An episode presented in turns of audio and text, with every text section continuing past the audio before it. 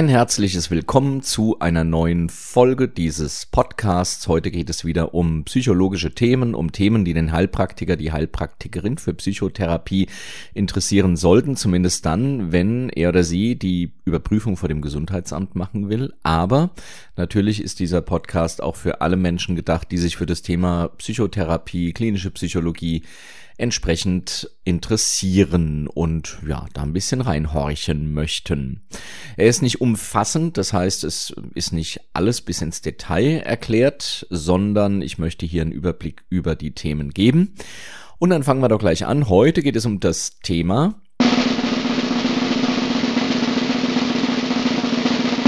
Therapiemethoden bei psychischen Erkrankungen oder psychischen Störungen. Genau. Also was kann man denn eigentlich tun, wenn ein Mensch psychisch gestört ist? Welche Möglichkeiten gibt es denn äh, da zu therapieren? Und ja, genau darum wird es jetzt im Folgenden gehen.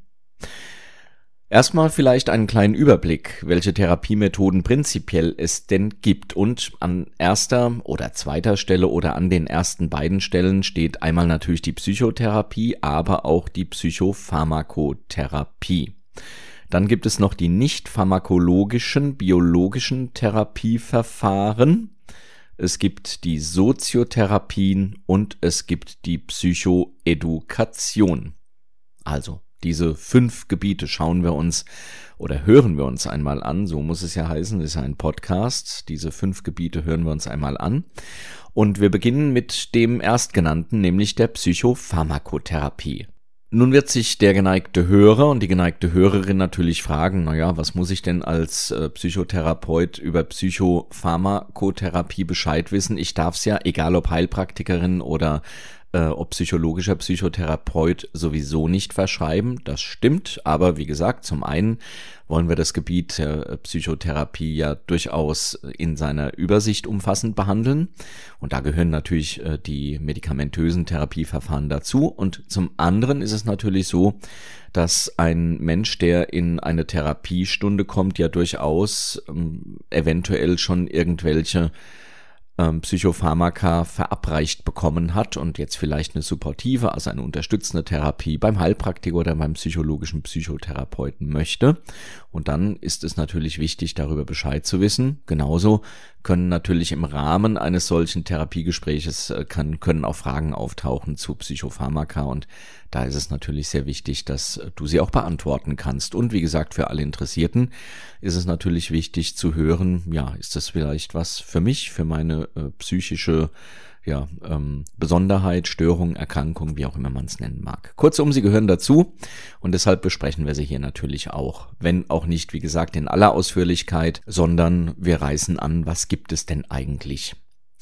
Da hätten wir als erstes einmal die Antidepressiva. Und wie der Name schon sagt, Antidepressiva, die werden dann nicht nur gegeben bei Depressionen, sie werden auch bei Zwangsstörungen genommen, äh, gegeben, sie werden bei, und natürlich auch genommen, bei Schlafstörungen werden sie gegeben und bei manch anderen auch, das werden wir gleich hören. Es gibt die Stimmungsstabilisierer, wie der Name sagt. Das sind ähm, äh, Medikamente, die die Stimmung stabilisieren sollen, beispielsweise bei einer bipolaren Störung oder auch bei einer manischen Störung wo die Stimmung eben überbordend ist oder eben mal oben, mal unten. Und hier werden solche Stimmungsstabilisierer eingesetzt. Dann haben wir die Antipsychotika oder auch Neuroleptika bei Psychosen, also bei vor allem Verlustigkeit der Realität, also bei beispielsweise Halluzinationen, aber auch bei Wahnvorstellungen oder auch bei leichten Psychosen. Da werden diese Medikamenten gegeben, Medikamente gegeben. Eine zweite große Gruppe nach den äh, Antidepressiva oder vielleicht auch eine größere, das sind Schlaf- und Beruhigungsmittel. Deshalb sehr groß, weil sie ähm, durchaus nicht unumstritten sind, nicht wegen ihrer Wirkung, die ist leider oder zum Glück sehr gut, aber sie machen eben äh, zu einem großen Teil abhängig und sie werden oft sehr fahrlässig verschrieben, auch in Hausarztpraxen ohne darauf hinzuweisen, dass eben nach längerer und länger bedeutet drei, vier, fünf, sechs Wochen Einnahme eben eine hochgradige Abhängigkeit entstehen kann. Bei Schlafmitteln weiß man das, Beruhigungsmittel weiß man es oft nicht und eben weil sie so gut wirken, macht man sich da auch dann vielleicht erstmal gar nicht so die Gedanken drum. Dann haben wir Antidementiva, Demenz, das ist eben die Erkrankung, bei denen, bei der Menschen vergessen, weil eben Hirnareale untergehen, sei es, weil sie schlecht durchblutet sind, Schlaganfall beispielsweise vorliegt oder auch bei ja, einer, einer noch nicht ganz geklärten Demenz, das ist die Alzheimer-Demenz. Da weiß man immer noch nicht so richtig genau, wie sie wirkt und es gibt eine heterogene Gruppe, also mit sehr unterschiedlich wirkenden Medikamenten, die man da geben kann. Und schließlich haben wir die Psychopharmakotherapie zur Behandlung von Alkoholabhängigkeit und auch das ist eine heterogene Gruppe von Medikamenten, die äh, verschiedene Dinge bewirken und eben Menschen vor allem dabei unterstützen sollen äh, beim Entzug. Aber darauf gehen wir dann eben auch gleich ein. Dann fangen wir an bei den Antidepressiva. Ja, die Antidepressiva wirken eigentlich immer nach einem ähnlichen Modell, das nicht ganz unumstritten ist, ähm, weil es durchaus Menschen gibt, die sagen, naja, das Modell ist plausibel, aber so richtig nachweisen kann man es realiter eigentlich nicht. Ähm, trotzdem existiert es so und trotzdem wirken Antidepressiva bei vielen Menschen durchaus, aber nicht bei jedem. Es wirkt auch nicht jede Wirkgruppe bei jedem Menschen, bei jedem Patienten. Kurzum, man muss da schon auch ein bisschen testen und bestenfalls natürlich zu einem Arzt, einer Ärztin gehen, die ja damit auch eine gute Erfahrung hat. Und dazu zählt nicht unbedingt der Hausarzt, der hat äh, andere äh, Qualitäten, aber die der Verschreibung von Psychopharmaka, die hat er nicht unbedingt. Der Wirkmechanismus äh, von Antidepressiva wirkt eigentlich in der Reizübertragung und dazu muss ich oder will ich ein, ein ganz bisschen ausholen und ich will es auch nicht zu kompliziert machen. Wenn du mir heute auf die Hand drückst, dann sind da Empfängerzellen, sogenannte Rezeptoren, die diesen Druck messen und die wandeln diesen Druck dann entsprechend um und geben ihn an einen Nervenstrang weiter, der ihn bis ins Gehirn transportiert. Und dieser Nervenstrang, der funktioniert durch chemische Vorgänge, da wird ein elektrisches Signal im Millivolt-Bereich produziert und dieses Signal wird an diesem Nervenstrang entlang hochgeleitet zum, ja, erst Rückenmark und von da an zum Gehirn. Und dieser Nervenstrang ist aber unterbrochen und äh, an diese, nach dieser Unterbrechung folgt ein zweiter und ein dritter und ein vierter Nervenstrang, je nachdem. Zwischen diesen beiden Nervensträngen da befindet sich ein Spalt, das ist der sogenannte synaptische Spalt und über diesen Spalt muss nun das ankommende Signal übertragen werden und das wird wieder über chemische Stoffe gemacht. Das gibt's also Neurotransmitter, Botenstoffe. Und diese Botenstoffe werden ausgeschüttet in diesen Spalt zwischen den beiden Nervensträngen, die jetzt diesen Reiz transportieren sollen. Setzt sich beim nachfolgenden Strang ans Ende und löst damit wiederum einen weiteren Impuls aus. Und wenn das geschehen ist, dann äh, geht er wieder in den vorherigen Nervenstrang zurück und wartet da eben bis der nächste Reiz kommt. Und die Theorie und das Modell ist jetzt das, dass diese Botenstoffe zu schnell wieder aus diesem Spalt rausgezogen werden und somit die Reizübertragung nicht korrekt erfolgen kann und dadurch eben entsprechend Spannungen oder auch äh, niedergedrückte Stimmungen entstehen können, eben die Depression. Und so wirken dann auch viele der Medikamente, der Antidepressiva. Ähm, die Botenstoffe selbst, das ist zum Beispiel Serotonin oder auch Noradrenalin. Also das sind zwei Botenstoffe. Es gibt noch Dopamin, es gibt noch viele andere, aber die Tabletten selbst, die zielen auf diese beiden Botenstoffe ab. Und deshalb heißen sie auch entweder selektive Serotonin-Wiederaufnahmehämmer oder selektive Noradrenalin-Wiederaufnahmehämmer oder ser selektive Serotonin- und Noradrenalin-Wiederaufnahmehämmer. Das heißt, diese Medikamente sorgen dafür, dass die Botenstoffe etwas länger in diesem Spalt sind zwischen den entsprechenden Nervensträngen und hier besonders im Gehirn, also hier ist das eben genauso, dass äh, das nicht von, dass da nicht ein Strang durchgehend ist, sondern um die Plastizität des Gehirns zu gewährleisten, äh, sind die Stränge unterbrochen, so dass sich ähm, Stränge auch immer wieder neu formieren können. Und diese Wiederaufnahmehämmer, die sorgen eben dafür, dass die Botenstoffe, das Serotonin oder das Noradrenalin etwas länger in diesem Spalt zwischen den beiden Nervensträngen bleiben und somit eine sauberere Reizübertragung herbeiführen können. Das also vielleicht einmal in aller Kürze. Und dann gibt's noch die trizyklischen und die tetrazyklischen Antidepressiva, die haben eine sehr breite Wirkung, aber auch eine Vielzahl an Nebenwirkungen. und die selektiven Serotonin-Wiederaufnahmehämmer, die heißen dann SSRI. Das ist der englische Begriff Selective Serotonin Reuptake Inhibitors, also Wiederaufnahmehämmer. Und das gleiche natürlich auch mit Selective Noradrenaline Reuptake Inhibitors. So funktionieren also Antidepressiva, grob gesagt. Und ähm, wichtig dabei, das Einsetzen der Wirkung, das kann bis zu sechs Wochen dauern. Und was zuerst einsetzt, ist der Antrieb. Und erst dann wird die Stimmung aufgehellt. Und deshalb ist gerade in diesen ersten Wochen es sehr wichtig, Menschen, die eine solche medikamentöse Therapie beginnen, im Auge zu behalten, denn äh, die Stimmung ist noch nicht wirklich gut, aber die, der Antrieb ist wieder gut und hier geschehen viele Suizide. Deshalb, wie gesagt, ist das eine einigermaßen gefährliche Phase, in der man auch darauf achten sollte und muss, wie es einem geht und da entsprechend auch dann einen Ansprechpartner haben sollte, wenn man in eben diese Situation kommt, dass man Suizidgedanken hegt eben aufgrund dieser wiedereintretenden, äh, dieses wiedereintretenden Antriebs. Abhängig wird man von diesen Medikamenten eher nicht. Sehr wohl gibt es aber eine, gibt es ein paar Absetzphänomene, wenn man eben von heute auf morgen die Medikamente lässt. Und deshalb sollte man eigentlich bei allen Psychopharmaka, bei einigen ganz dringend, ist es ein Muss, aber eigentlich bei allen langsam ausschleichen.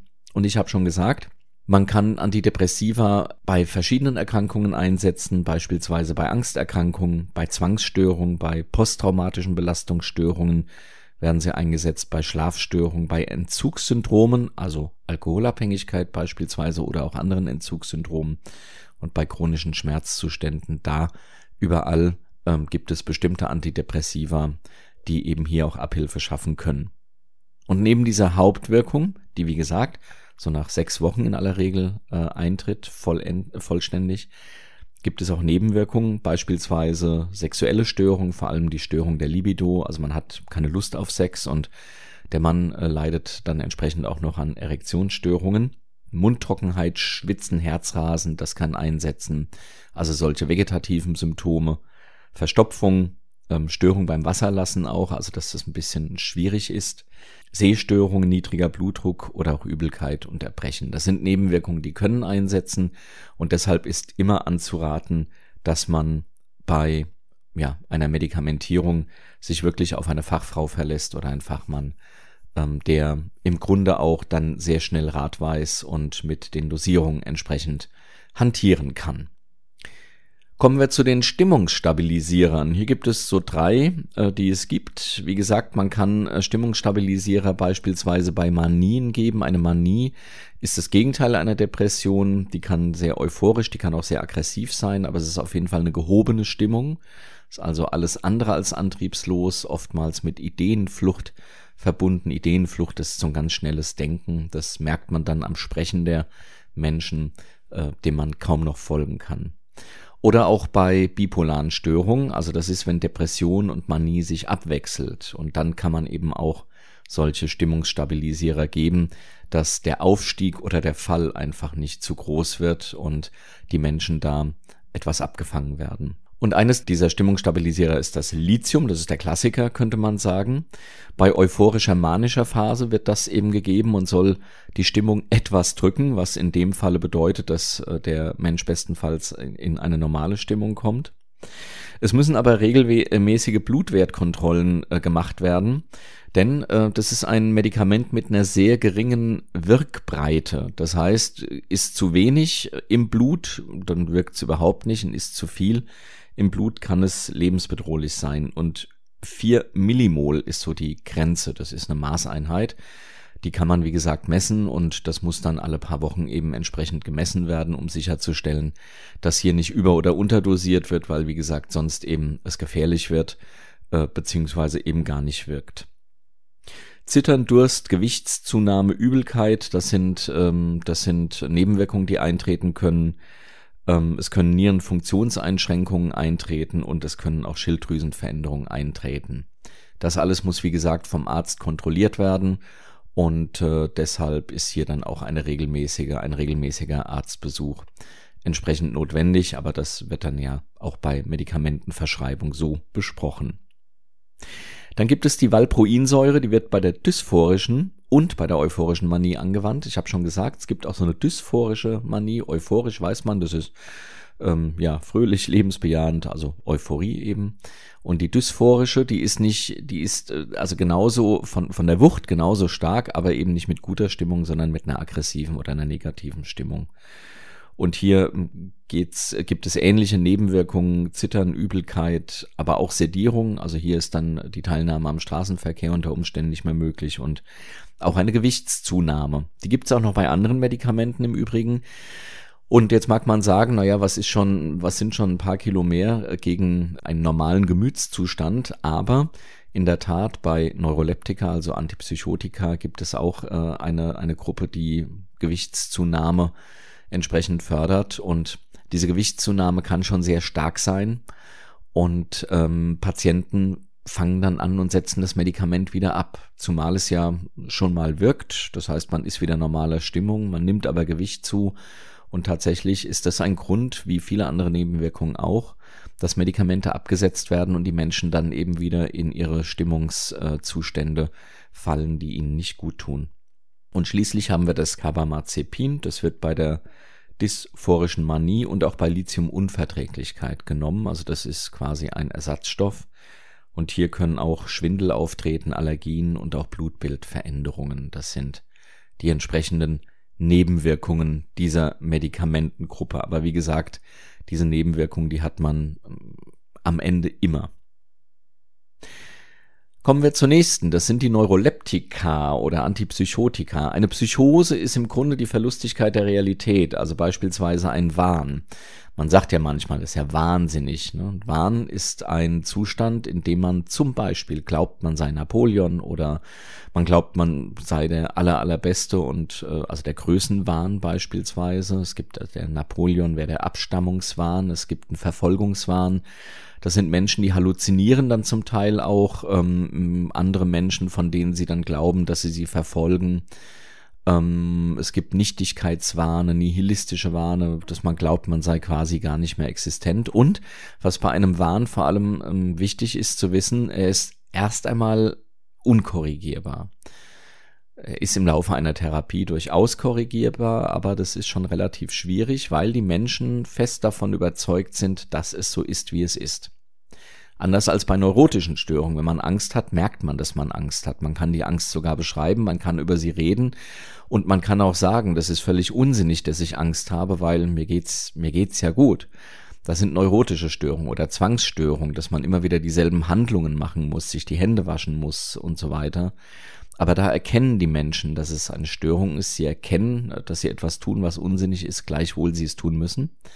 Beim Wahn ist das nicht so, also da tut man auch unsinnige Dinge, aber man erkennt nicht, dass sie unsinnig sind. Und der Wahn gehört zu den Psychosen.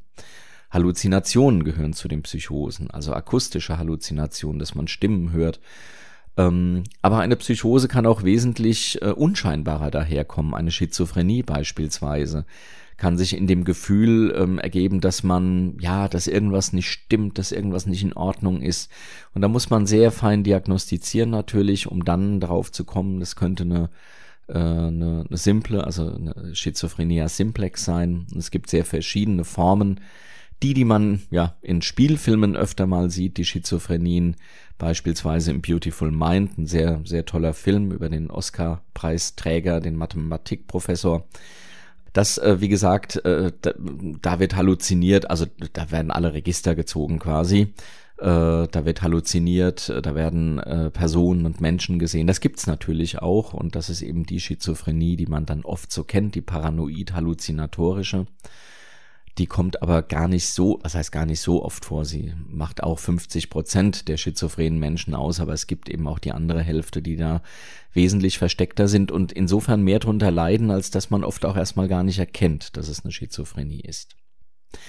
Hier können also Neuroleptika äh, Abhilfe schaffen und es gibt verschiedene Neuroleptika. Es gibt die klassischen und hier die hoch- und die niederpotenten Neuroleptika und es gibt atypische Neuro Neuroleptika. Das musst du dir jetzt im ersten Moment auch gar nicht alles so richtig merken.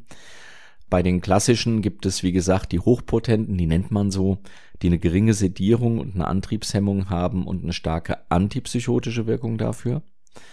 Und es gibt die niederpotenten Neuroleptika, die eine starke äh, Sedierung und Antriebshemmung haben, dafür eine geringe antipsychotische Wirkung. Also das eine hat von dem einen mehr, von dem anderen weniger. Und umgekehrt, so wie es eben auch äh, psychotische ähm, Erkrankungen gibt, die ja ganz verschieden sich äußern. Und wenn hier eben vor allem Halluzinationen im Vordergrund stehen, dann ist eben eine entsprechend starke antipsychotische Wirkung vielleicht eher gewünscht.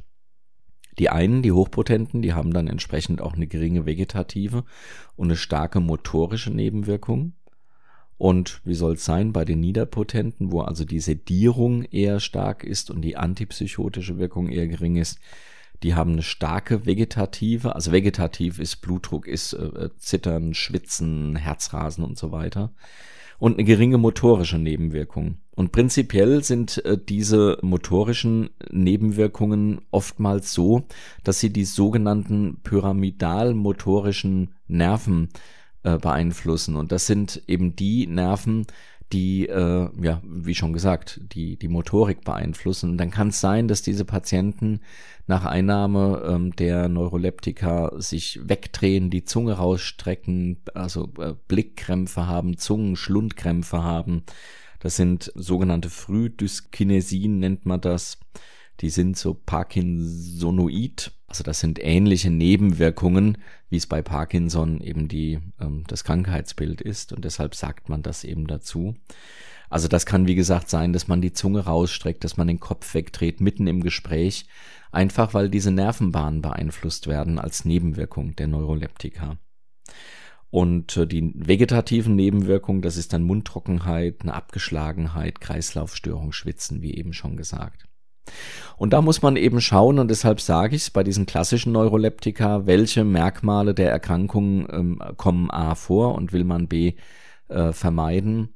Und auch da muss man dann einfach mit der Wirkgruppe, mit der Dosierung entsprechend spielen, um eben möglichst viel Haupt- und möglichst wenig Nebenwirkung zu haben. Und dann gibt es die atypischen Neuroleptika, wie auch schon gesagt, die haben eine starke antipsychotische Wirkung, haben einen positiven Einfluss auf sogenannte Rückzugs- Symptome, also Antriebsmangel, Konzentrationsstörung und überhaupt sozialer Rückzug. Und jetzt kommt's, die starken Gewichtszunahmen, die oft eben zum Absetzen seitens der Patienten führt. Das ist das große Problem. Und das ist ein wirklich großes Problem, gerade bei vielen atypischen Neuroleptika. Denn diese Gewichtszunahme, die ist schon sehr massiv, sagen wir es mal so. Und äh, das belastet natürlich viele Patienten entsprechend. Vielleicht noch äh, zur Medikamentengruppe. Es gibt das Chlorpromazin. Das war das erste, das man überhaupt hatte. Das wird heute auch noch eingesetzt. Ähm, bei den klassischen ist es Haloperidol. Das hast du vielleicht schon mal gehört. Oder Bernperi Bernperidol oder Bernperidol. Und bei den atypischen gibt es das Risperidon oder das Amisulprid.